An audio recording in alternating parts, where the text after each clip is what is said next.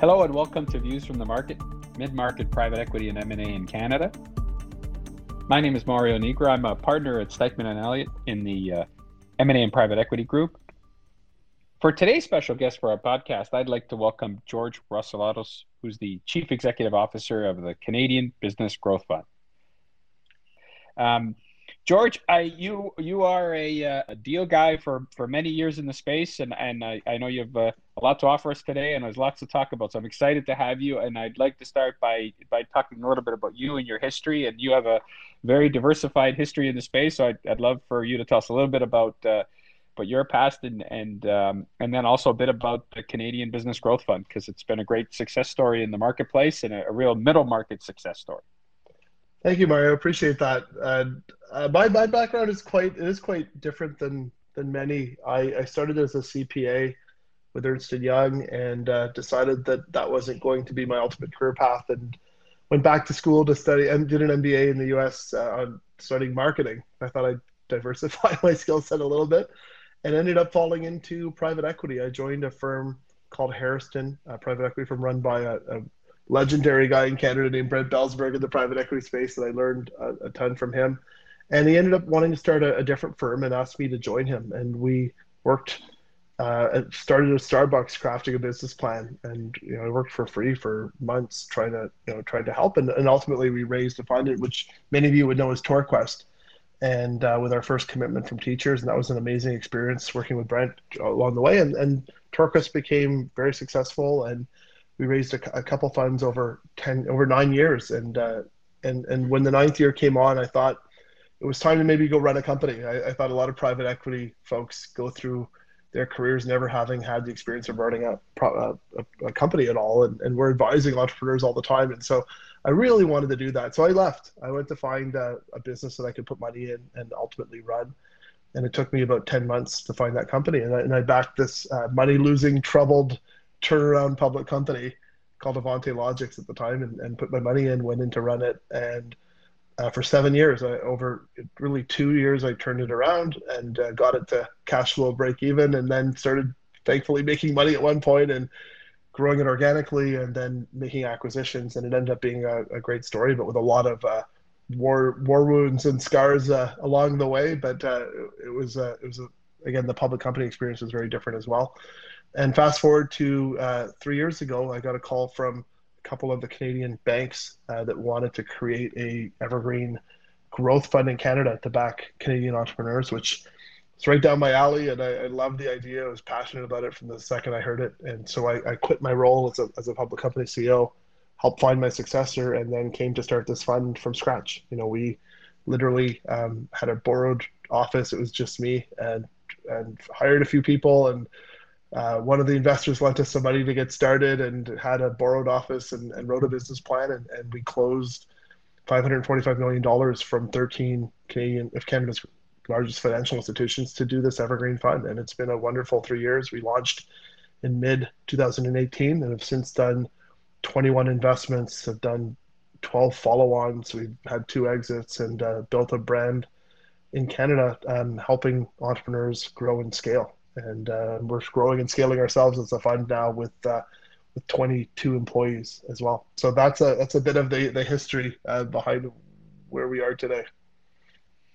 The uh, the Canadian Business Growth Fund has been uh, such a great uh, addition to the marketplace, or we call it the CBGF.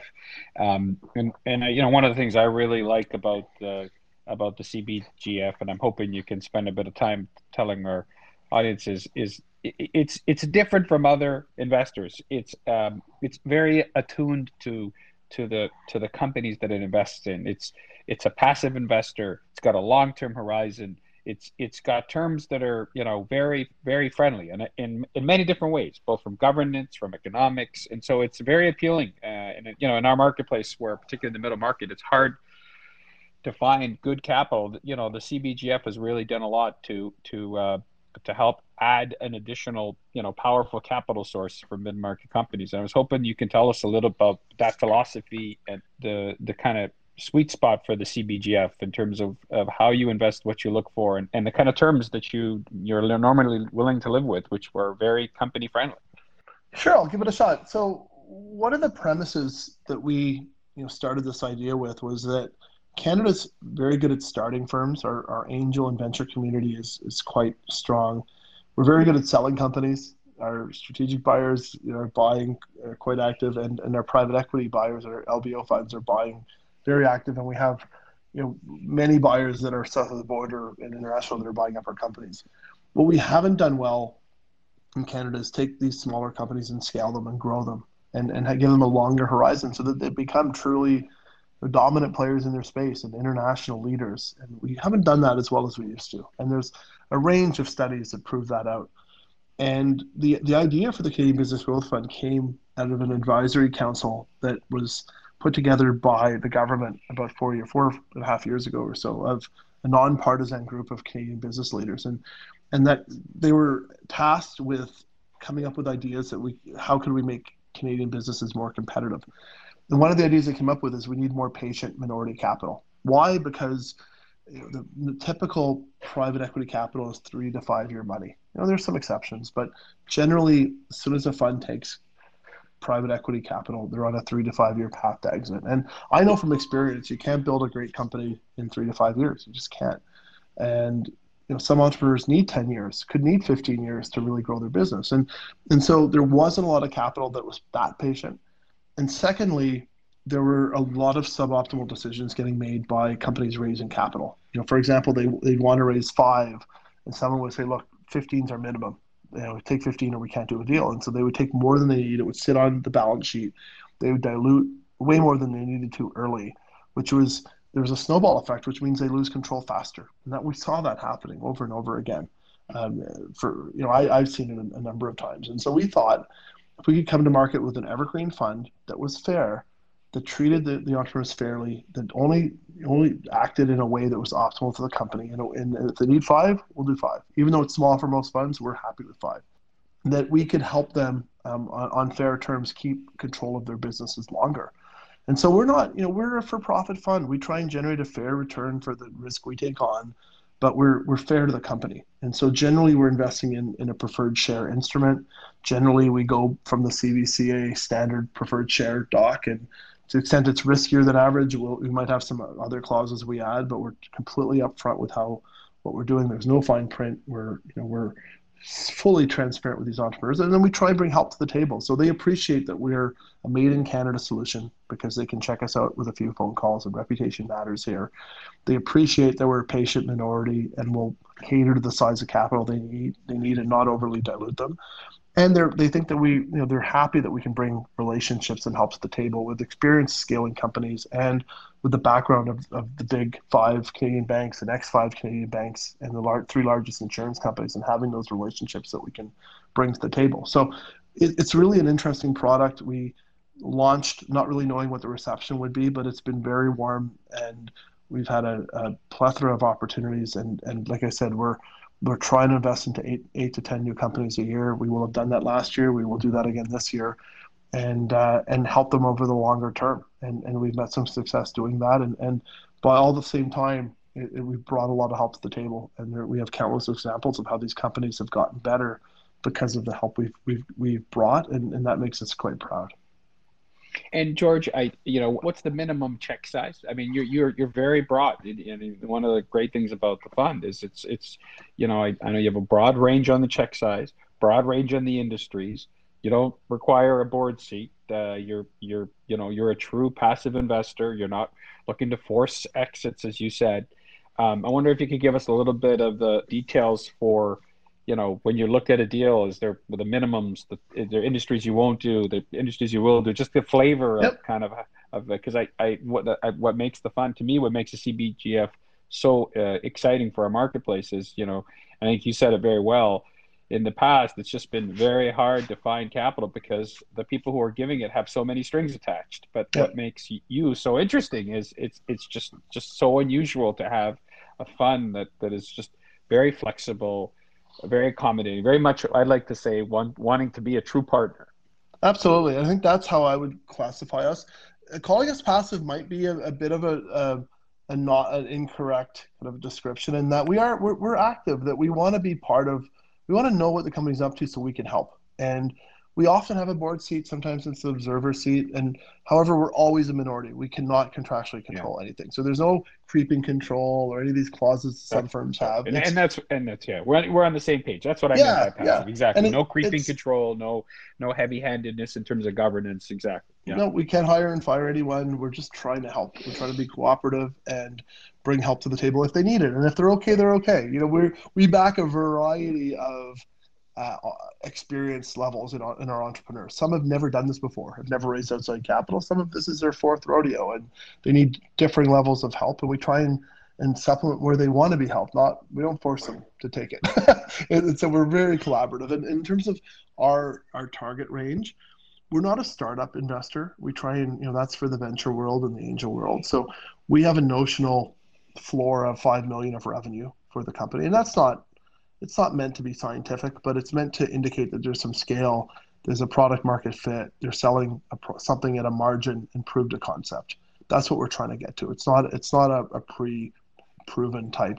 We're not a pre-proven type investor. So usually it's five million and up. In in practice, our investments have been in companies that are in the 10 to 25 million dollar of revenue stage and we invest anywhere from 3 million to 20 and as you know most private equity funds will start at 50 or 60 and go from there. Well, we're okay with three. You know, if and we were happy to put more money in over time at, at higher valuations as the company grows. It, it's fair in that you know the company's growing, so it should be worth more, and it's great for the entrepreneur because they're selling less early, and and uh, and and more of the company at higher valuation, so they dilute less. And so it's a, it's a good model all around, and it's fair.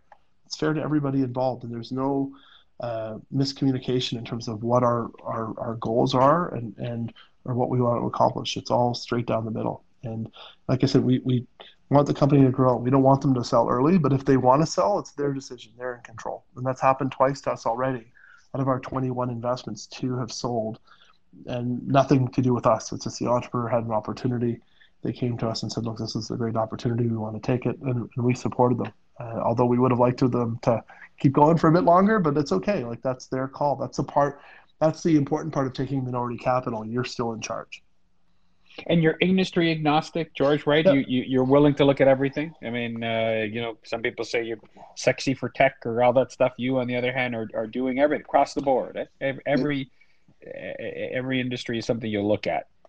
Yeah, you know, our SMEs are the driver of our economies, our small, medium sized businesses. And we're investing more in the M's and the medium sized ones at 5 million and over. But you know, the ones that you read about in the paper are the so called potential unicorn type targets that are tripling every year. They've got you know, a ton of firms trying to invest in them and they've got billion dollar valuations. You read about those, but those are rare.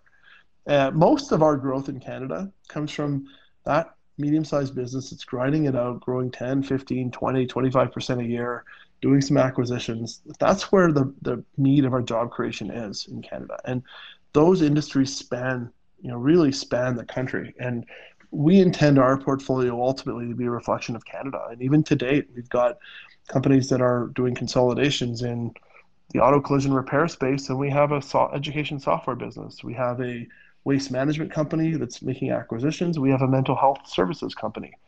We have a, a technology-enabled media company.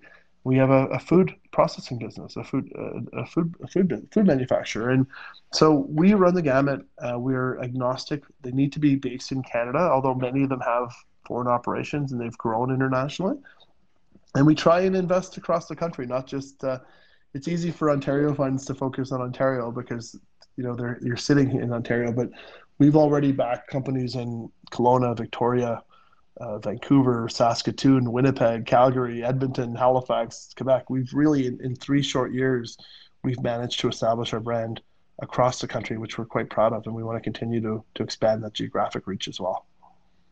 George, you know what's fascinating? I mean, you, about the, the CBGF is, you know, the Canadian marketplace traditionally, in terms comes when it comes to sell side advisors, you know, they haven't they haven't really focused on minority deals. You know, our sell side advisors almost uh, take a dislike to them because you know they're harder to do, harder to find capital for. And so you've, you know, you've had this great story of 21 tr- transactions the last three years, and and I wanted to ask you where where are you finding your deals because there's not a lot of them that would be would be through sell side advisors given that the nature of our sell side advisors in fairness to them these are just tough deals to to uh, to close uh, minority capital raises.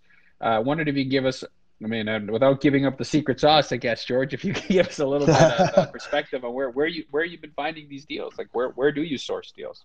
Well, Mario, you know the market so well because what you said is, is spot on. It's exactly right in that uh, advisors don't like taking on minority deals because they're they're complicated and they're relationship based. You know, someone's taking on it's a marriage essentially. Someone's taking on their first institutional investor and they want to meet them, they want to get to know them, and that's hard to run a blind process where people are bidding.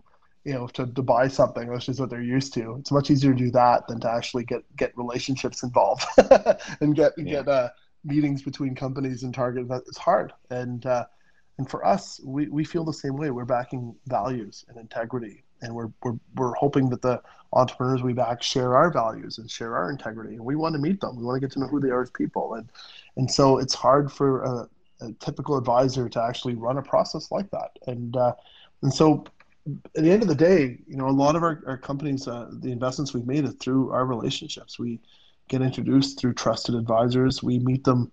We have a you know a, a, very we spend a lot of our time reaching out to companies, and it's word of mouth. Our business is so word of mouth is so important. Reputation matters so much, and so we find our 21 target portfolio company CEOs are great refers. Uh, I've, I've already referred us deals that we've already closed, and and so we hope to continue. You know, what we do what we say, we execute.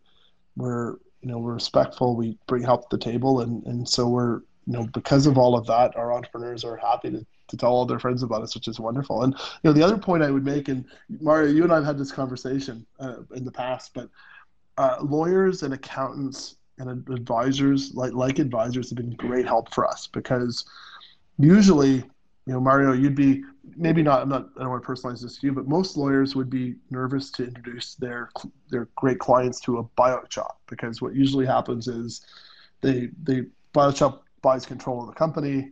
Uh, they usually bring in their own lawyers. You know, it puts it on a path to sell in three to five years, and they would bring in their own lawyers, and it's hard to retain that client when there's transactions like that. And what we say is that we're we're client retention, you know, for an accountant or a lawyer because they're still in control. The people that hire you still own the company. They're still picking you. We're not telling them. We can't tell them to change. It's their their company, and we're putting capital in to accelerate velocity of acquisitions of activity, and they'll need more, not less advice along the way, more more legal advice, more accounting advice, and so uh, that's resonated with advisors. So we've been very fortunate in that advi- legal and accounting advisors and others have been very um, willing to refer us into their clients uh, for those reasons. George, I, I want to spend a little bit of time uh, taking advantage of your your kind of deep uh, market knowledge. You've been a participant in the market for uh, many, many years in various capacities. And um, I mean, we're we're in such an interesting time uh, with COVID, uh, with this very kind of robust, dynamic market. And I know you obviously sit in a unique position uh, at CBGF, but I wanted to get your perspective on you know where you see this market going. You're obviously still trying to put capital to work. You're seeing valuations that have gone up. You're, you know you're seeing the dynamic nature of the market right now. Would love to get your perspective from where you're sitting, and also from your own historical perspective on where you see the market uh, going in terms of uh, M and A and transactions, and your your perspective on um, on and, and also in, in, respect of where CBGF is going, which is a good bellwether for us. So w- was hoping to get sense of where you think things are going and where you think this market will will end up, given uh, you know the robust nature of deal flow and pricing and, and activity right now. That is a great question and one that I could spend a lot of time answering. But I, you know, it, it's interesting in that the the answers would be different depending on what part of the market we're talking about. And I think just generally speaking, big deals are are generally very expensive, historically very expensive no matter how you look at them. Uh, they're they're trading off of the top revenues they've ever had, at the top multiples they've ever had, at the highest debt levels they've ever had, and so that whole world, uh, I see flags there. Uh, having a, a background, I remember 2007 really well. I remember 2000 really well. It just feels quite quite toppy and, and makes all of us nervous. Having said that, that's not where we're playing. You know, we're playing in companies that are in the 10 to 30 million dollar range, as low as five million of revenue, and they don't have a lot of options. You know, they're they're it's not institutional investors can't come down to a three million dollar investment, and they just can't because you know there's a bunch of reasons. And Mario, you you know them better than me, but to start a fund is expensive. To administer a fund is expensive. There's a lot of legal advice required. There's a lot of tax advice required. There's a lot of regulatory work that has to get done. You can't raise capital and invest at three million at a time in a in a in an institutional fund. It doesn't work, or even ten million or five million. And so we're fortunate, and our our bank and insurance company shareholders have given us this runway as an evergreen fund and the ability to do these smaller deals, and we're filling a gap, and we're being fair. We're, we're you know if we didn't make make the market clearing multiple price, we wouldn't get any deals done because there are U.S. firms out there. There's others that are interested in these companies, but it's not the feeding frenzy that you're seeing in the higher part of the market. And so I think it gives me great comfort that we are filling that gap because a lot of these companies, you know, and, and as I connect all of what I've said now to COVID it's a whole other layer of complication. And there's there's really a few different types of companies in terms of COVID experience. There's some that are kind of zeros essentially the revenue stopped. There's some that the revenue accelerated during COVID, and then there's the ones that have been affected but not fatally.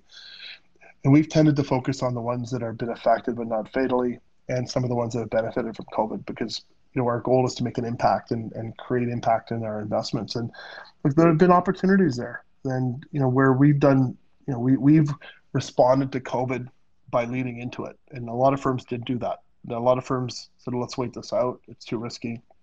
And it actually created this void of capital uh, about a year, a year and a half ago in, in the space. And we, we stopped, we leaned in, we, we changed the way we did business a little bit in that we, we tranched our deals. You know, instead of putting 10 in right away, we'd put five in in the, in the middle of COVID in the fog of war, we put five in, and then we'd have the right to put another five in, and um, and we've done that a couple times. But we were very active, and and the entrepreneurs appreciate that uh, that vote of confidence, and and the loyalty is there. And we've since put more money, and these are some great stories. So it's a it's hard to answer the the breadth of your question in in a, in a few minutes, but that's how we look at it. We, we've got to focus on the market we play in, despite the fact that the, the macro factors in some of these, the bigger transactions and, and the public world is quite different.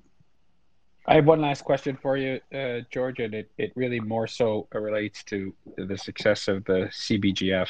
You know, what the CBGF has proved is you said it right on the nose th- that there is not enough capital to invest in these growing Canadian companies. Given the success story of the CBGF, do you think we'll see more funds like the CBGF? I mean, it's a great bellwether, it's a great flag raiser for for people who you know are considering putting money to work and creating capital focused on this segment of the market. I, am curious if you think that one of the the, the great uh, long term uh, success stories of the CBGF is to create more interest in uh, allocating capital to this side of the market. I hope we do. It's a big market, and there's opportunity for everyone involved, and I hope we do.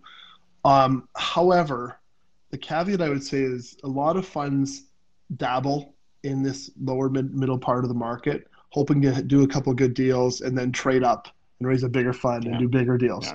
And so they're they're transitory. They're in the space for you know for a year, two or three, and then they're gone. And that's not what we need uh, because the, there's brands can't get established, relationships can't get established, trust can't get established. But we're fortunate in that we're here, we're staying here, and we can build a brand over time through word of mouth. And we need, I, th- I think, we need more capital in the space, and it's just it's a hard equation to solve for because of the size versus um, overhead dynamic of typical private equity. And I'm not sure how to solve that. I think we're part of the solution, and, and hopefully we can do more over time. But uh, there's certainly room for more. George, I want to thank you. It's been uh, absolutely wonderful to have you. Really appreciate you joining us and providing insight, and, and, really just just totally appreciate the work that you're doing at the CBGF. It's great for all of us in the middle market. It just strengthens the market. So, so thank you enormously for joining us today. Thank you so much, and thank you to you for all you do for the mid market. You know, you're you've been a big supporter of the, the mid market in Canada for many years. I think we've known each other for ten plus years, and, and you've always been an advocate and supporter. So, really appreciate all that you do. Thank you, George. Thank you. Thank you again. Thank you.